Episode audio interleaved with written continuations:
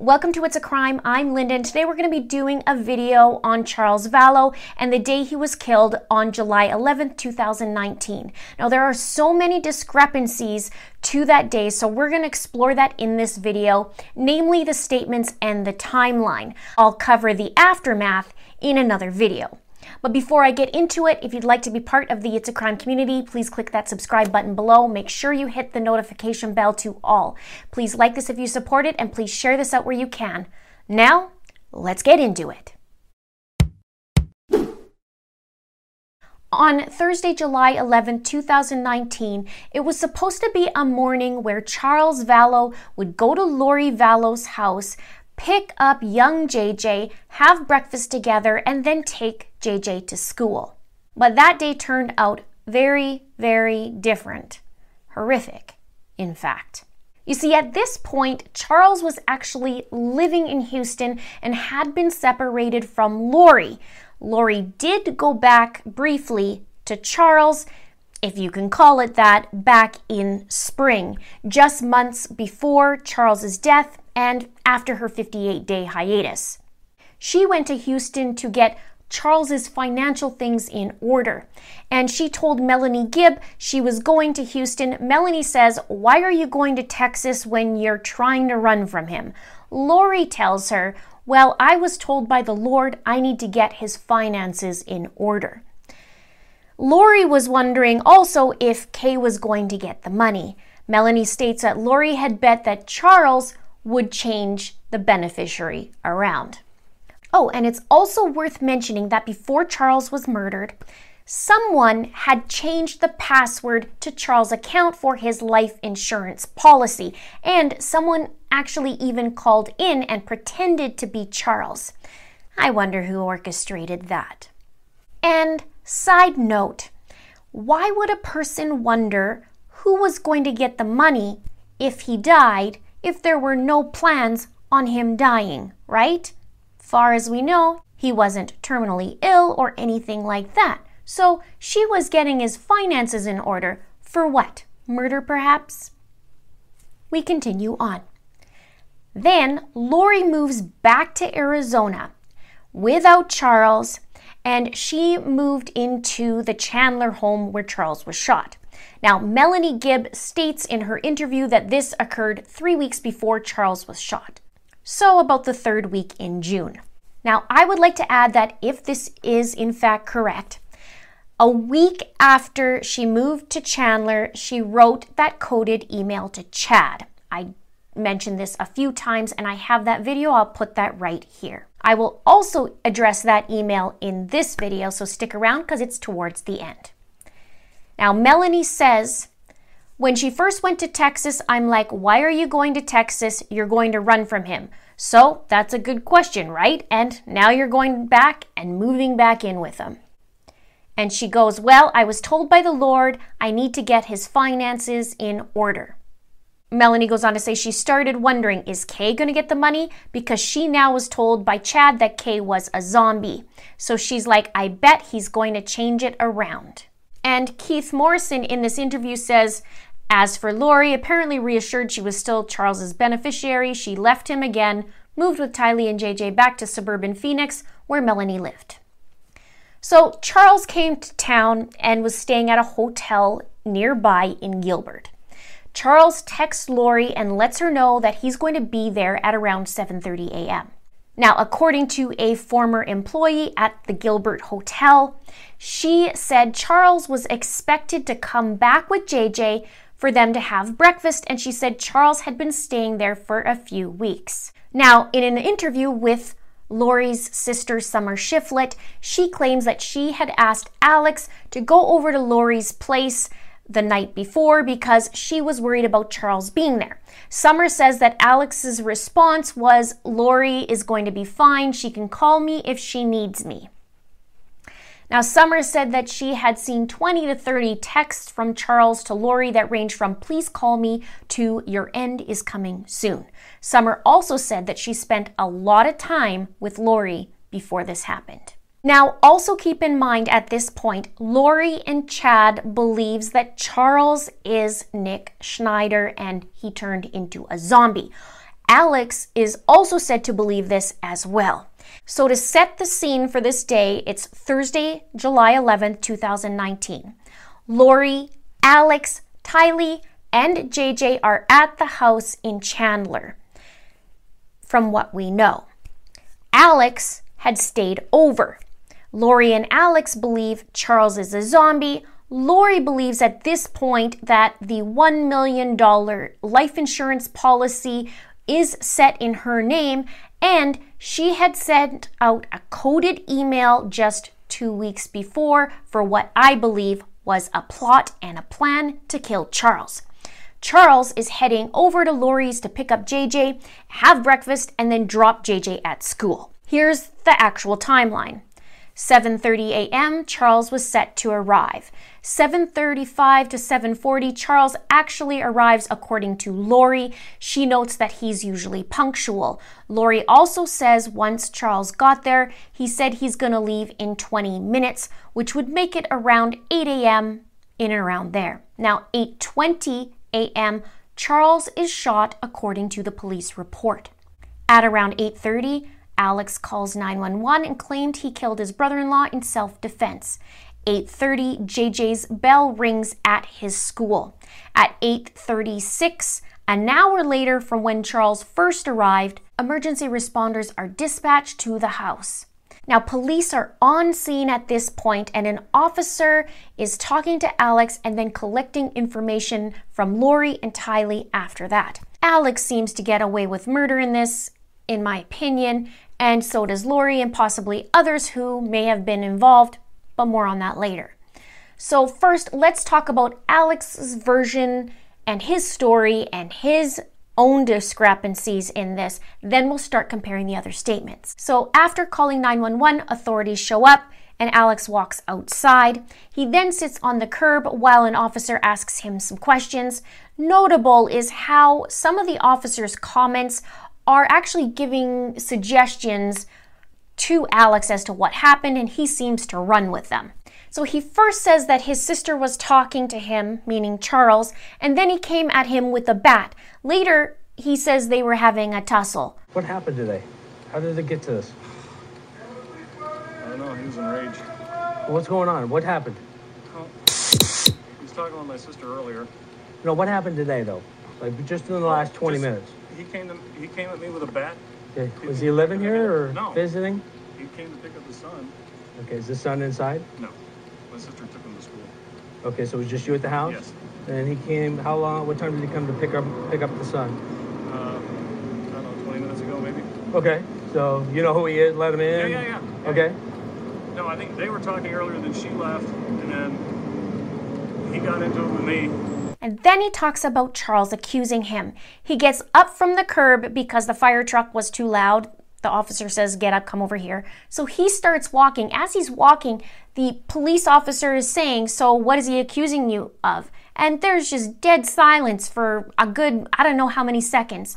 And he just walks la di da di da, trying to think of what to say. What do I say? What do I say? I don't know, he ends up saying. He got into it with me. Like what? What do you mean? I, I don't know. He was he was accusing me of Come on over here. That truck's gonna be really loud. What was he accusing you of?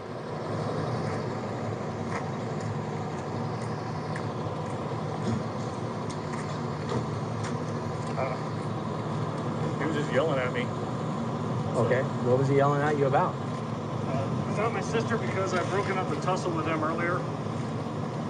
And he told me not to interfere anymore with them or I'd pay. And he came at me with a bat. Okay, so he showed up in the house with a bat in his hand? No. Okay, so There was a scuffle earlier with my sister and my niece. My niece got involved. about earlier meaning earlier this week, earlier no, no, no, this morning? just this morning before they left. Before your, your wife left, My sister. before your sister left. Yeah. Okay, who lives here with you? Nobody. I don't live here. My sister lives here and my niece lives here. And you're just visiting? I was visiting for the night. Okay, so you're over here visiting your sister and your niece. Yes. Okay, and there was a tussle between your sister and her husband. Yes. And does the husband live here or No. No. Okay. Just in Houston. Okay, is he an ex-husband or just current husband? Uh, they're working on that. Gotcha. So at some point earlier today, they get into a some type of domestic. Yeah, just this morning, then they left, and then he came. They left meaning who? Both My- of parties? my- Or- yeah, my sister took my niece and my nephew. Okay, so they left. Create some space for him, and then he came at me. Okay, but did he leave also? No, He stayed here. he stayed. Then he says they left, meaning Lori, Tylee, and JJ, and then Charles came at him with a bat. And the, then the officer gives him another suggestion. Well, did you say something like, hey, don't touch my sister? And Alex goes, uh, yeah, yeah, that's what I said. Yeah, yeah. Good. Did you So- say something like, "Hey, don't touch my sister," or Yeah, what? so, what- what- yeah. okay. And then Now, also, how can Tylee come at them with a bat if Alex is saying they had already left? Discrepancy. Okay. And then he picked up the bat Where was the bat at? in the living room. He then says that Charles picked up the bat. Well, if Tylee has the bat, I think the wording would be different than then he picked up the bat. I thought Tylee had the bat. Then Alex mentions in the video about Charles coming in in a rental car and then Lori leaving with Charles's rental car. That should be a question all in itself in Lori's statement, but that's not in there from what I've read. Alex says there's a verbal argument that Tylee poked at Charles. Charles took it away. He says, I stepped in and told them they need to separate. And he said they left around 20 minutes ago. And then he said, Charles is coming back at me and he still has the bat in his hand. We were in the living room. Alex says, What are you doing? to Charles. And then he says, Then I turned around and he hit me in the back of the head with a bat. And so I went to my room, got my gun because I always carry it. So you both. So you get in an argument. What is it over? Well, it was over my sister. He was he was uh, getting physical with her, and so my niece came out with her bat, and then he took the bat away from Wait a minute. I thought you said your niece left. She did, but this is before. Okay. So before before your uh, your sister and your niece left, Yeah. at some point uh, your sister and her husband are uh, arguing, Yes. verbal argument, and then your niece pulls out a bat. Well, it wasn't verbal. He was getting close, and she came out to defend my sister with her bat. Your niece. Yes. Okay. And then she poked at him, and then he took it away. Okay. And then I stepped in and told them they needed to separate. Right. So then my sister leaves with my niece. And how long ago did they leave? It's been like an hour, ten minutes. 20 minutes maybe. I don't know. Okay. So not not terribly long. No, no, no. Oh, okay. And then, uh, and then he's he's coming back at me, and he's still got the bat in his hand. Like, what are you doing? And where are you at? It? Where are we you both in the at? living room, Okay. and then turned around, and he hit me in the back of the head with the bat. So I went to my room and got my gun. I always So- carry it. You went to your room, meaning Yeah, the room you're the I'm staying in. Yeah. Okay. And you brought your uh, brought a gun with you. Yes. Do you always Yes. bring a gun? I have a concealed carry always, Okay. just to be safe. How can you say that you ask Charles, What are you doing? And then that's worthy of, Oh, geez, I better go saunter and go get my gun out of the bedroom. Because that's self defense, right? And if someone has a bat at you, why would you turn around in that moment? If he's about to use the bat, you're not going to turn around. I smell something and it's definitely not roses. Then the officer says, Do you always bring a gun? He says, Yep, just to be safe. And let's just time out again for a second.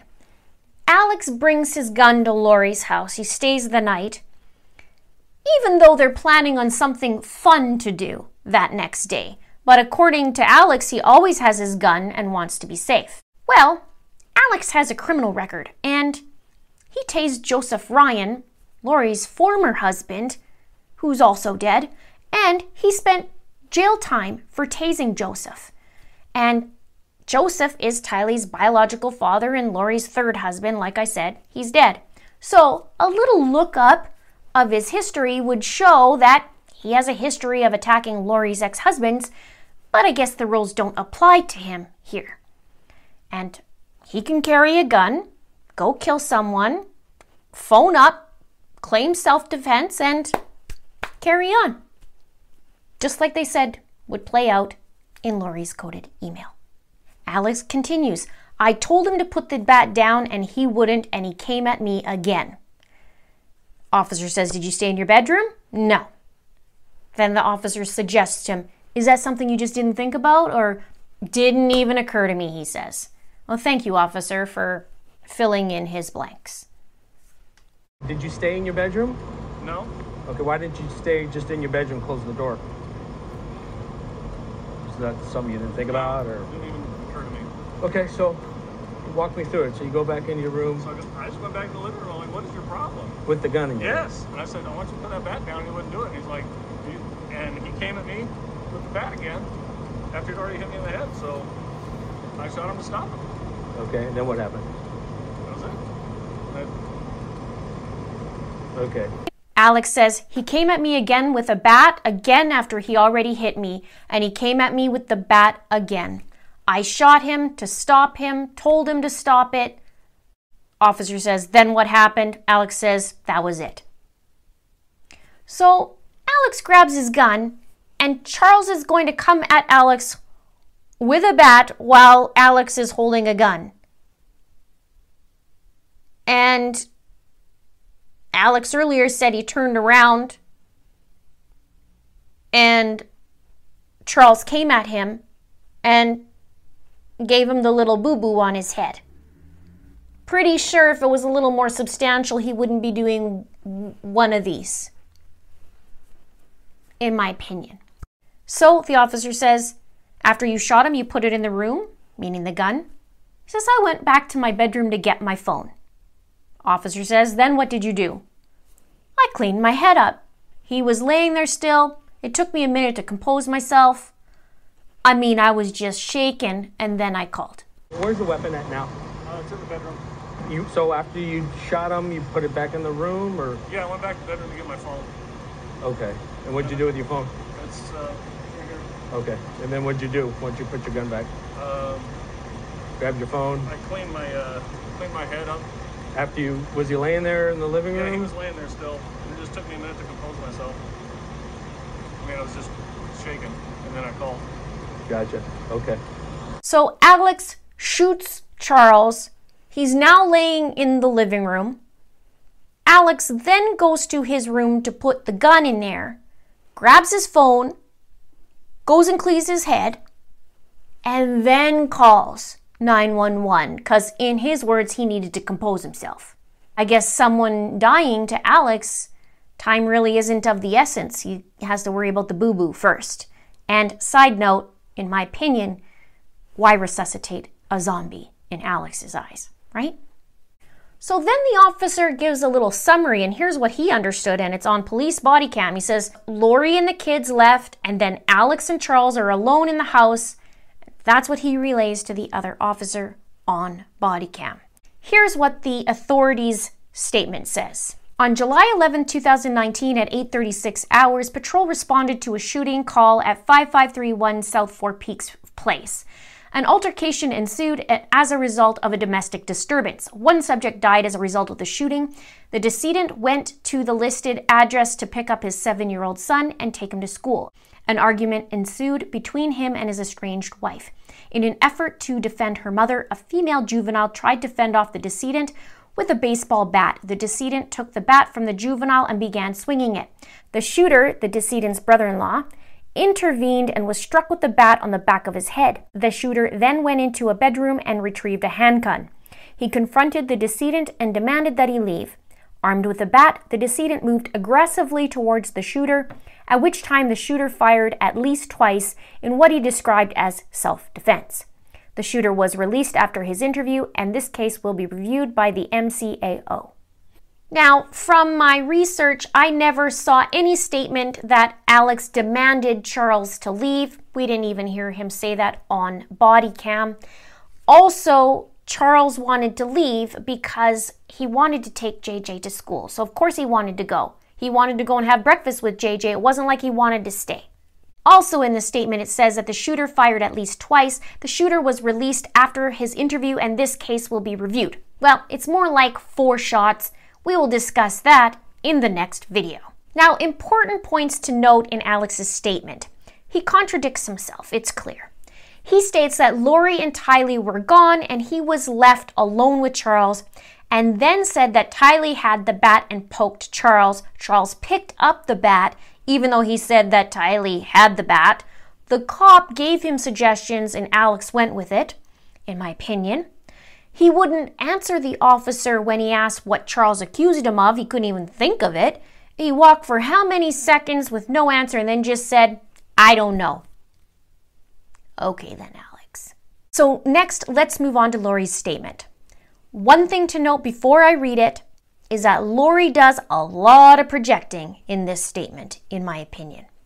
She has in the past. She's accused Charles of cheating when she's the one who's cheating. She takes away things from JJ and then she's blaming others that they're taking things away.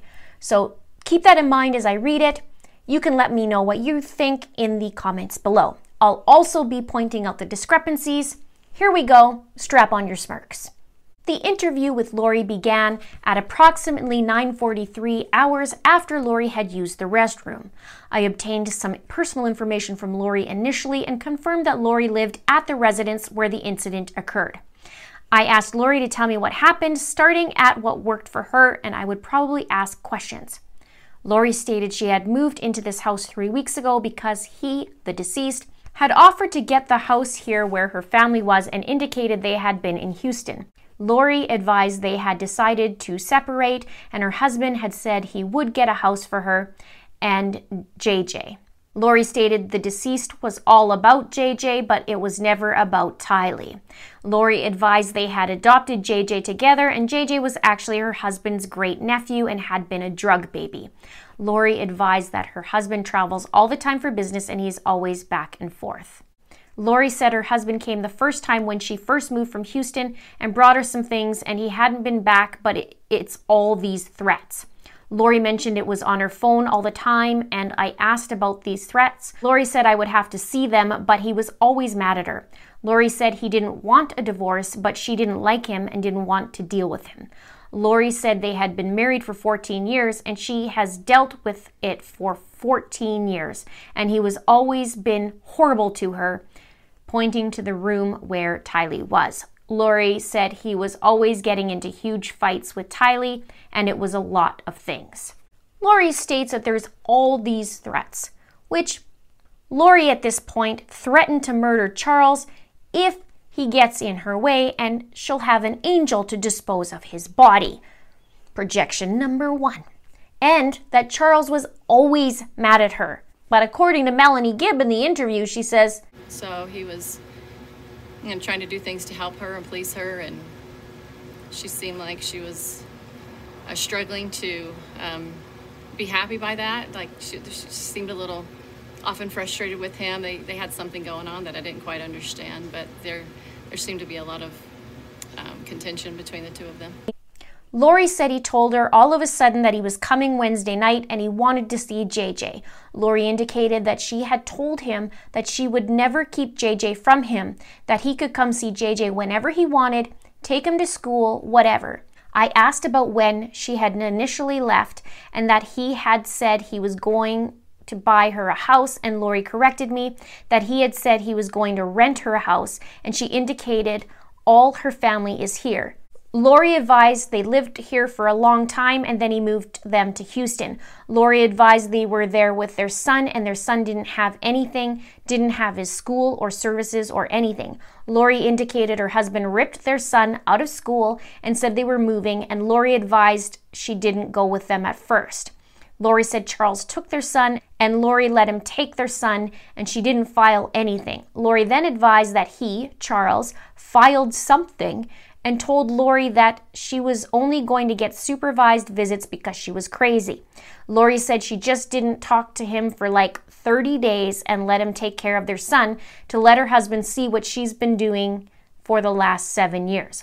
Lori mentioned that she has other kids and grandkids. Lori seemed annoyed that he had threatened she would only have supervised visits of her child and mentioned that, and she left him to take care of the child for 30 days to see what it was like, and she knew he would be begging her to pick him up, which she stated he did. A few interesting points. Lori mentions about the order here that Charles filed and being crazy. Lori said she just didn't talk to Charles for like 30 days and let him take care of their son. Wrong. Lori was actually gone for 58 days without communication. And Lori mentioned that she has other kids, plural, and has grandkids, plural. So, according to my understanding, Lori had only other one other child, Colby, and he had just had one baby. So, I'm not sure the extra kids and the extra grandchildren. Also, I'm curious if they actually looked up the order that was going on about Lori being cray cray and what happened with that? Clearly, nothing. We continue on.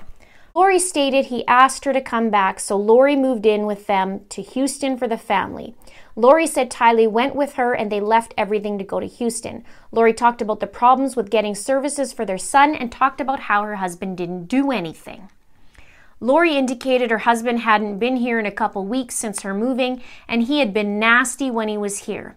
Lori advised he travels for work and that he had got back to the Houston house.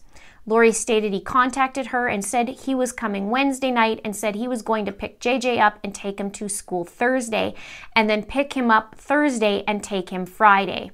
Lori appeared fine with that, but stated she told him that he couldn't come stay at the house because he couldn't get along with Tylee. Lori stated that Tylee is a minor and she lives there and that he gets in huge fights with Tylee and Tylee hates him. Lori told him that he couldn't stay at the house and she said she would book him a hotel. Lori advised he stays in hotels all the time when he travels for work and the business pays for it, so Lori told him that she would book him a hotel nearby. We talked briefly about what he does for a living and where he travels, mentioning that they had lived in Hawaii. Lori stated his job gives him freedom so he doesn't have to stay home every day and take care of a special needs child. Lori indicated she does that, mentioning that she was a single mom before they got married. Lori stated she has two kids and he had two kids and they got married and tried to make a family.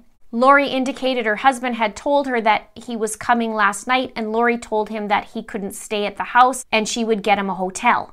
Lori stated that JJ does go to school all day, and she talked about how she is getting his services back.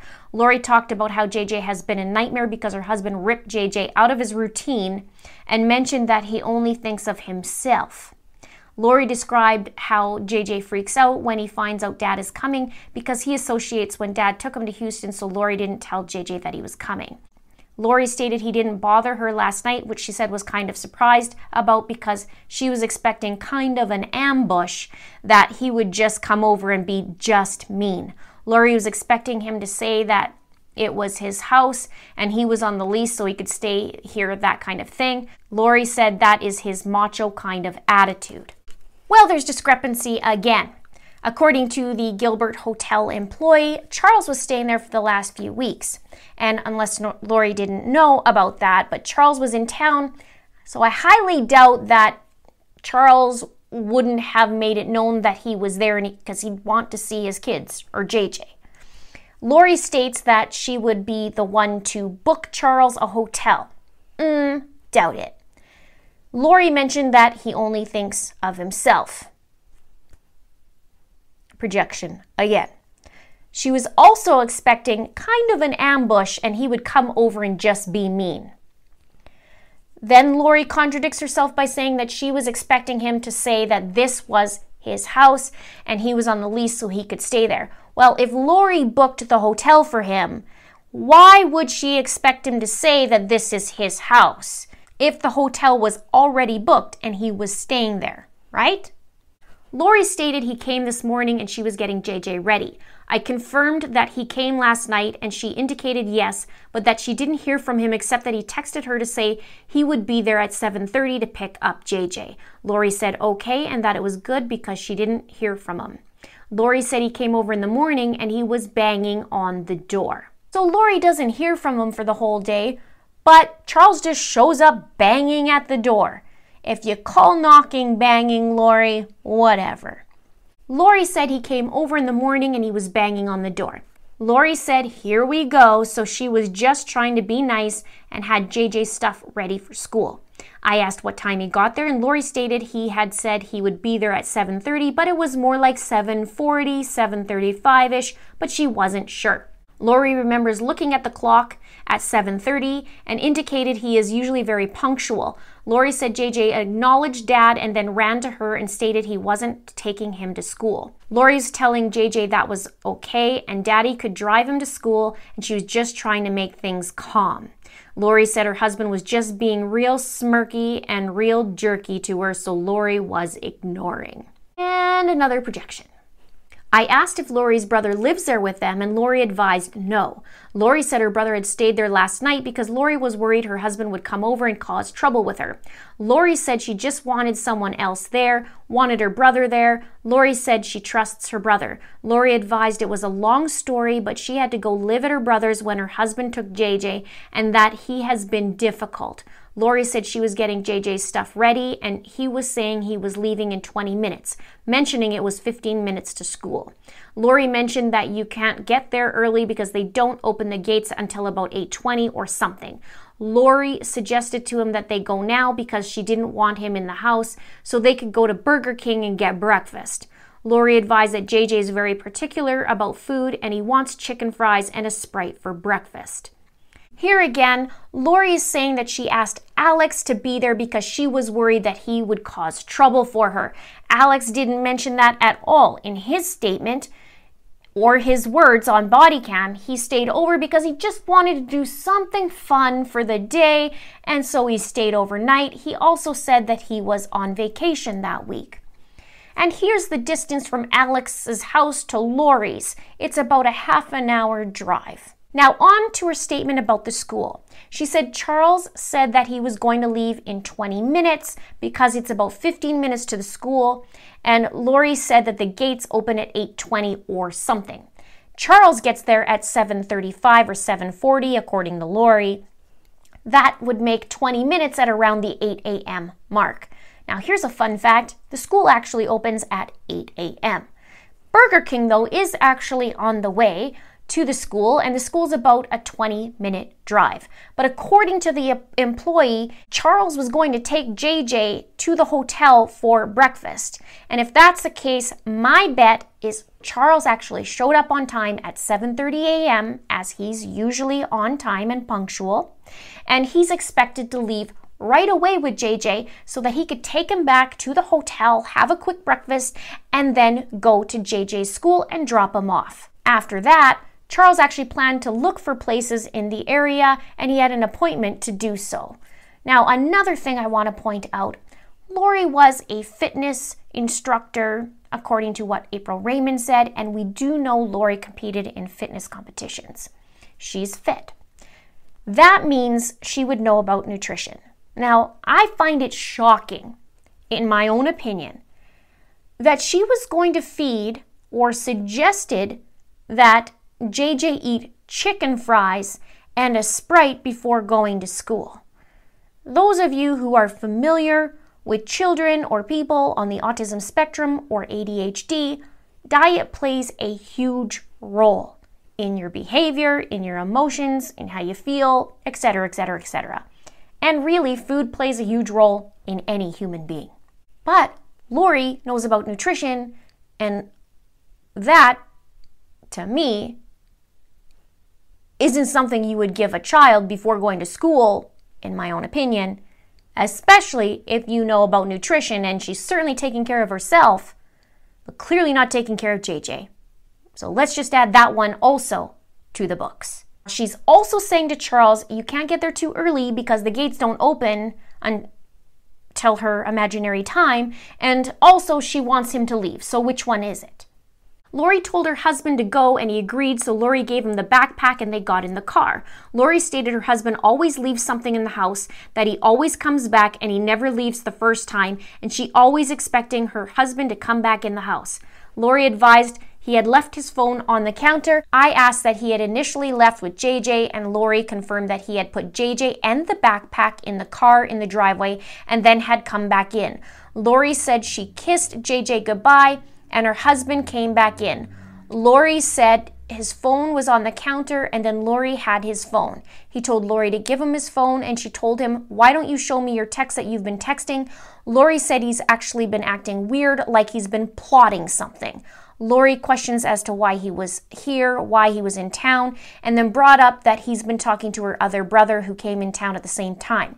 Lori advised that she hasn't talked to her other brother Adam in a long time, and her husband was texting him, and she was questioning as to why they talk and if they talk.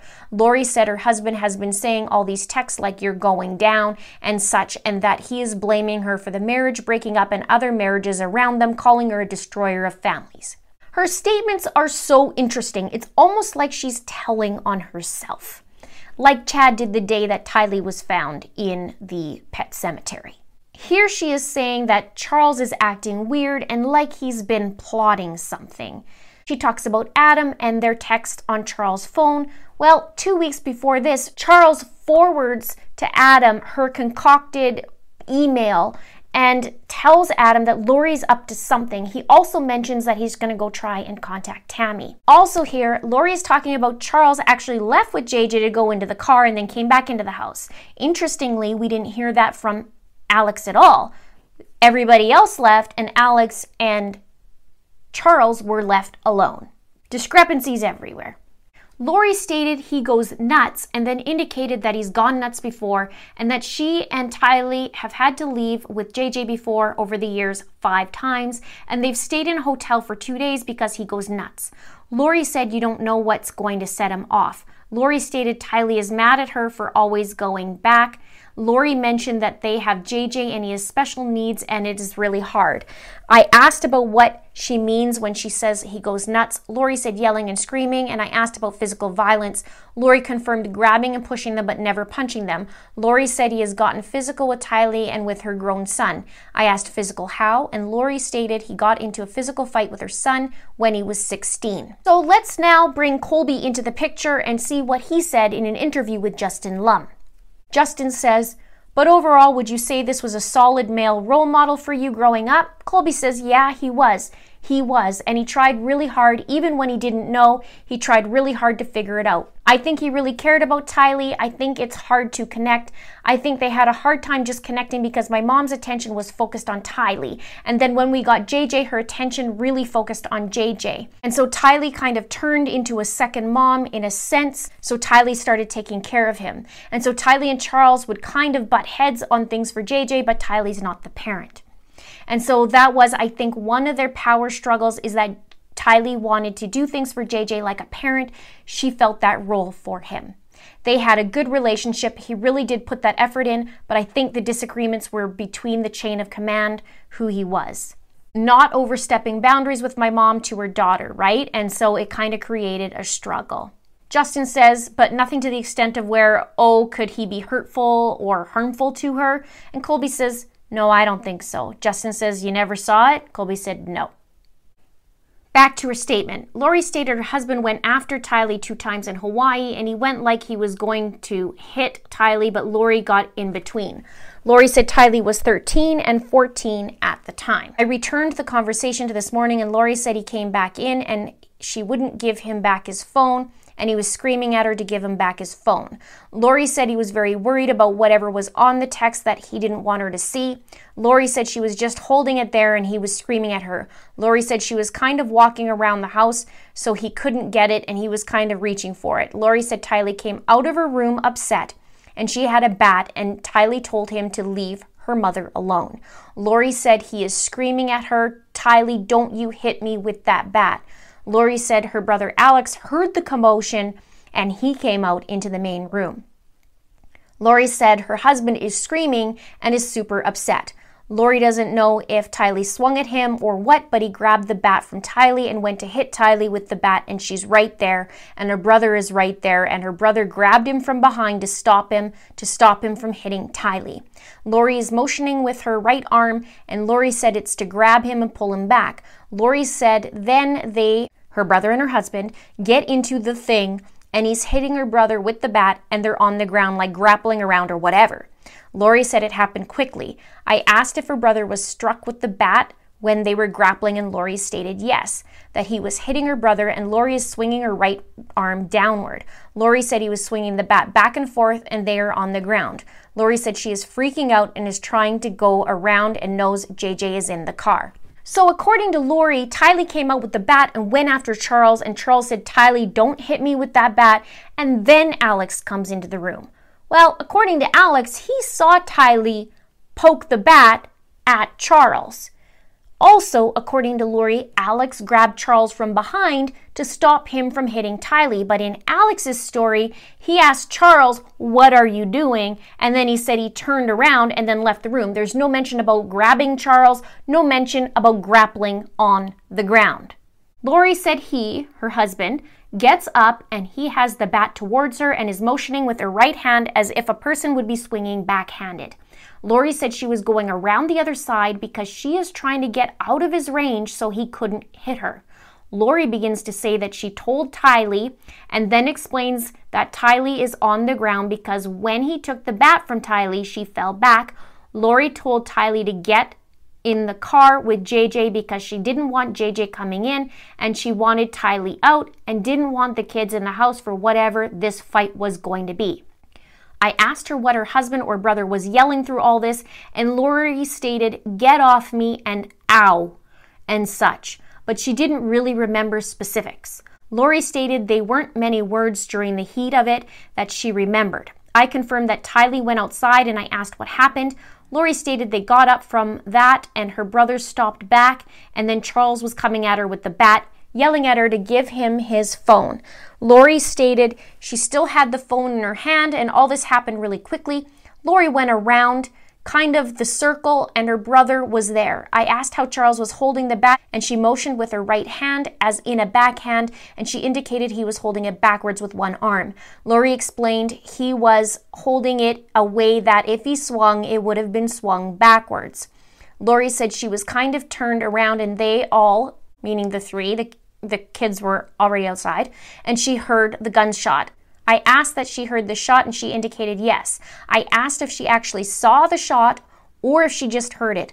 Lori said she had gone around to the kitchen to get away from him and then come back around, and I advised her that I had not been inside the residence. Lori said she didn't see the shot, that she heard it, and she came around and she saw him on the ground major discrepancy because Alex stated that they were all in the car and it was just Charles and Alex in the house when this went down. Major discrepancy in these two statements. Also, Lori keeps talking about Charles's phone and how she had it and he's trying to get it back. But why would Charles just put his phone down on the counter? I think she stole it, possibly stole it from his car or on him, and this is what's all going down. I don't know. There could be tons of different theories, but at any rate, she's full of you know what. It then says Lori got in the car and they left. I asked about when she came back in and saw him on the ground and asked where her brother was, and I asked if she saw him and where he was at. Lori stated her brother was right in front of Charles and it all happened very quickly. I asked if her brother said anything to her, and Lori said no, that they were both in shock. Lori went out to check on the kids and she was going to come back in, but maybe, but she didn't. Lori stated she was in the car for a minute and was wondering what to do, and she didn't know what to do. JJ was in the car and Tylee was freaking out. She decided to take him to school and away from the scene. I asked, indicating she might not know this, but asked if she knew at what point her brother had the gun. I asked if he had it when they got in their first fight, or did he have to go get it, or if she knew that. Lori stated she didn't know. I started to ask another question, and then Lori stated she never saw him leave the room, but it was all so fast. I asked if her brother normally carried a gun. Lori stated he's a gun person, that he has guns. I asked if she knew that he had a gun with him when he came over, and Lori stated no, but that she wouldn't be surprised if he did because he's professional with guns. I asked if at any time when Lori was trying to get away and when he heard the shot, I asked prior to that if she remembered her husband or her brother saying anything. Lori thought about it and said no. Define professional with guns, Lori. I asked if there was anything else that I didn't ask about or we didn't cover that was important. I added that I wasn't there and Lori sat and thought for several moments. Lori stated that he was just so angry, super scary. Lori described how a 16 year old acts when you take their phone away from them, how they disintegrate. And Lori stated that's how he was acting. Lori stated there was something on his phone that he didn't want her to see and he was freaking out. Lori said he was freaking out to the point where she thought he would hit her in the head with the bat to get the phone. I asked if she thought it was possible that her husband would hurt her, and Lori responded, absolutely, and also Tylee. Lori stated he would never hurt JJ. Lori then added that he did hurt her brother. Lori stated he was going ballistic and it was bad. I indicated I was going to speak with Tylee, but to make sure to let me know if there was anything else. I advised her that another detective was speaking her brother, and I asked if there was anyone that she needed to call. Lori responded that she doesn't know what she would say. I advised her that she could think about it and explain what victim services was. Lori expressed that her daughter has been through so much. We spoke about services for a moment, and I brought up JJ, and Lori commented that JJ is used to her husband not being there, but that JJ would understand if you told him. I left the interview room for a period of time. I returned to the interview room and indicated I would introduce her to the victim services and would allow me to confer with other detectives. I left the room briefly and returned, escorting her to a nearby conference area to allow her to speak with victim services without me. This concluded the interview. And some of these lines in these paragraphs are haunting to me. Lori reiterates first that Charles was so angry, super scary. And what is haunting to me is this statement. Lori describes how a 16 year old acts when you take their phone away from them and how they disintegrate. And it creeps me out because Lori took Tylee's phone away in September because Tylee had been dismembered or disintegrated, so to speak. It just gives me chills. Let's move on to Tylee's statement. The interview with Tylee began at approximately 10:14 hours and I obtained some personal information from Tylee. Tylee is a 16-year-old female and appeared cooperative, calm, and understanding of the situation during my contact with her. Tylee did not appear overly emotional and I did not notice any other issues or problems that I believed to interfere with the interview. I asked Tylee if she could tell me what had happened today and told her to start with whatever place made sense, adding that I would probably ask questions. Tylee advised that she woke up at around 7:50 because she heard yelling right outside her door. Tylee said she immediately jumped up. Tylee stated she has a baseball bat and explained that when she had been living at her uncle's, when she was by herself, she wanted something to feel safer and she's not old enough for pepper spray. I explained to her that I had not been inside the house and asked about where her bedroom door opens to. Tylee explained that the room where her uncle had been staying, the guest room, is right there where her room is, and then her little brother's room, and then the kitchen. Tylee explains it's a little hallway, and then there is the area where everything kind of happened. Tylee said it's a big room where there isn't anything, but there are mirrors up. Tylee said she immediately jumped up and she got the bat and she opened the door, and it was her stepdad outside the doorway and her uncle kind of in the doorway, and she could hear her mom behind him. Tylee said her stepdad was screaming at both of them, but she doesn't know what he was saying. Tylee stated she told him to take a few steps back and he told her, Don't tell me what to do. Tylee said she stood there and her uncle kind of moved out of the way and her mom kind of went past him and into the big room where everything happened and she kind of walked with them. I asked if they were more in the hallway, and Tylee clarified that they were at the end of the hallway. Tylee stated her mom walked all the way around and Tylee followed them. Tylee is describing where people are and stated she didn't really do anything with the baseball bat, that she just kind of held it there. Tylee said they are both yelling, and her stepdad tells her if she hits him with the bat, then she's going to jail. Tylee said she just kind of stood there with the bat, and I asked who was yelling when she said they were yelling. Tylee stated it was mostly her stepdad, and then she said he was really the only one yelling and that her mom was responding. Tylee couldn't say what they were saying. Tylee said she kind of stuck the baseball bat out there and her stepdad grabbed it and tried to take it, but she held onto the end. Tylee is motioning like she held the end with both hands and that he grabbed the other end with two hands. Tylee stated eventually she fell and he took it into his hands and held it like he was going to do something with it. I asked that when she fell, he ended up with the bat, and Tylee confirmed that. Tylee said she fell to the ground and then she saw her stepdad take a step back, so she thinks her uncle grabbed him and took him back so he couldn't do anything. I confirmed that she saw her stepdad take a step back and she indicated yes, that he was really close and then went back. Tylee advised her mom told her to go with JJ and then she ran out the door. Tylee said she stood there with her little brother. Tylee indicated he was in the front seat, so she opened the door and stood there. Tylee advised he tried to get out and she was keeping him there. Tylee said eventually her mom came out and they left from there. Now, I do want to point this out.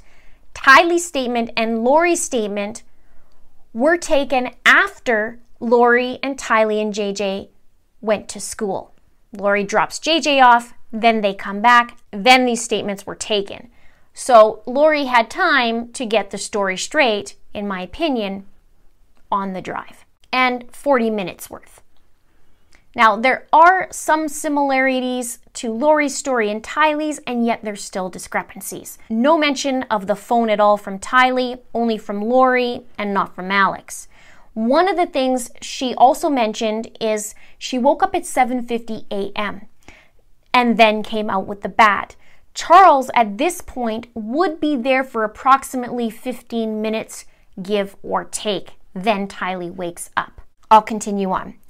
I asked if she knew what happened inside the house and if her mom had explained it to her. Tylee said she heard a noise and that she knows what it was now, but she thought it, that it was someone taking the bat and hitting it really hard against the floor. I returned to when she talked about putting the bat out when her stepdad was coming at her mom and asked her to describe what was going on. I asked if there was a reason that she put the bat up. Tylee stated yes, that he was walking towards her mom and Tylee didn't want him to do anything, so she just stuck out the bat. Tylee described being more next to her mom and not between them. Tylee said she stuck it out to be like keep your distance, kind of. I indicated that she said she didn't want him to do anything and asked what she thought he was going to do. Tylee stated hit her. Tylee said for the most part that it has been very mundane, but there have been a few violent times that she's been scared that he would hit her mom or her.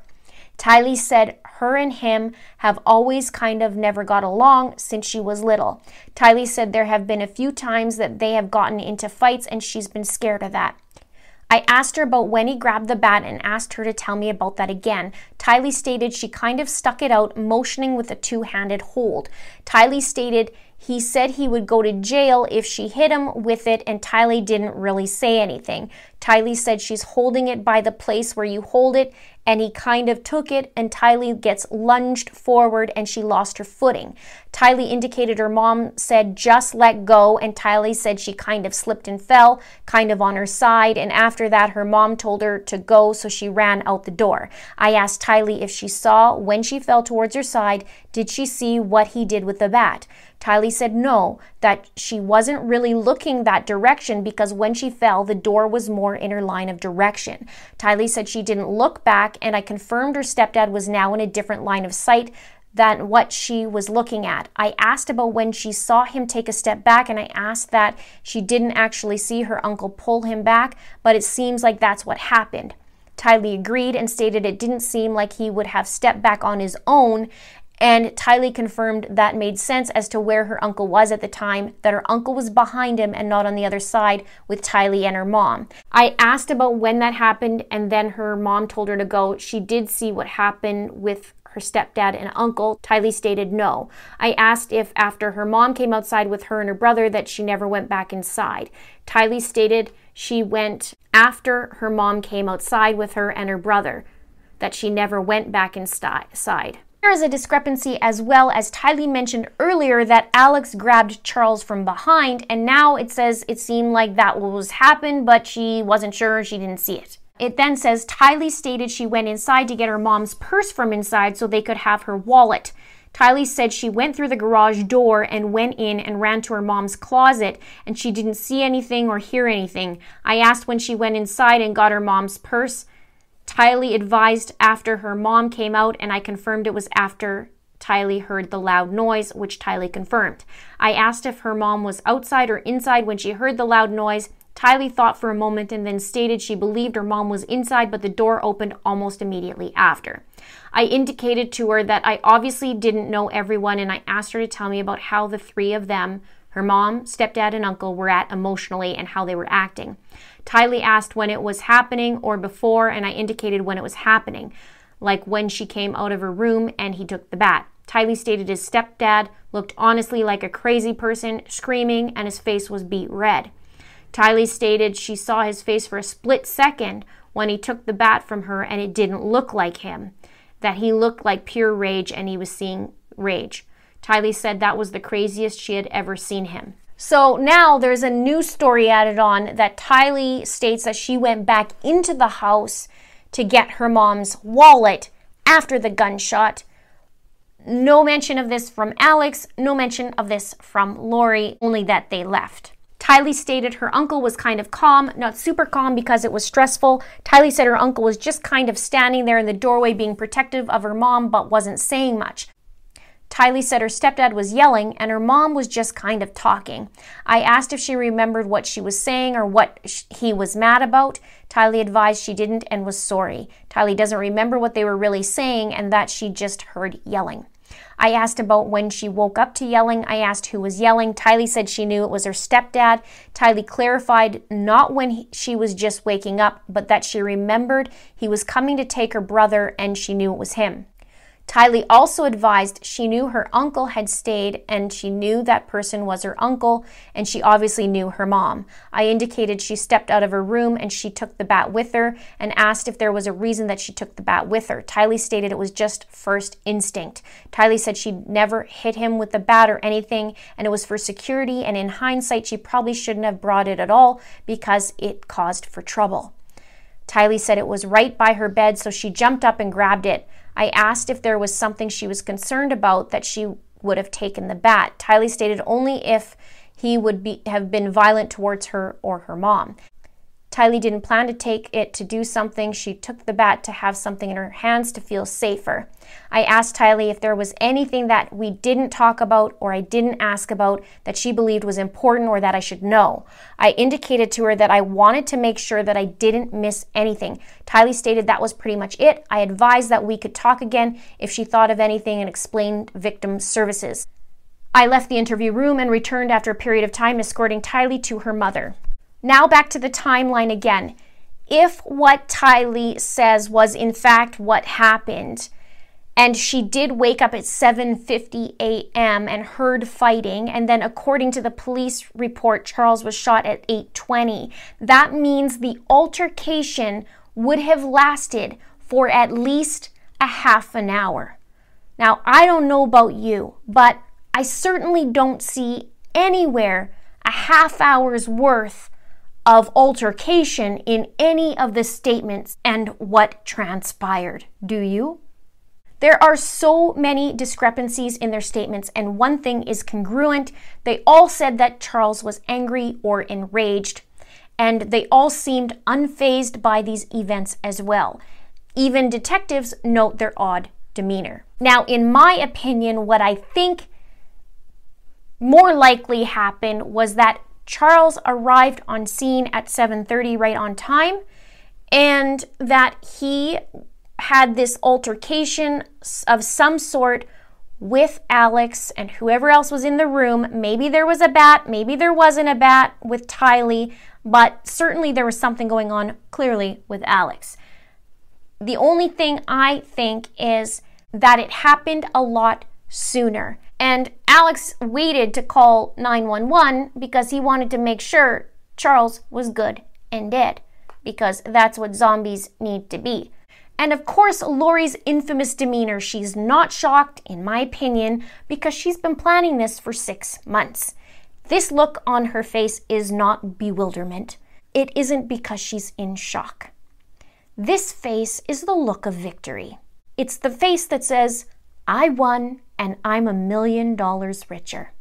It's the face of I knew this plan for the last six months and my plan worked, my conspiracy worked, and here it is working. Good job, Lori's saying to herself. Good job. And I'm getting away with it, just like we planned. I do wonder if there was a little sit down the night before to go over everything and what would take place, at least at a bare minimum you know, secure their plan.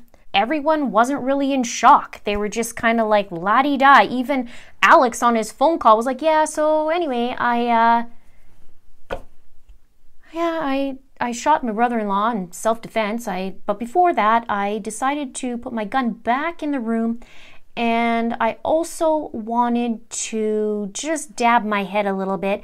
And then I'm going to go and I'm calling 911. Just make it sound a little bit like I care just because I called them. But then the operator asked me if I wanted to do CPR, and I was like, you know, nah, I don't feel like it today. Kind of don't feel like it.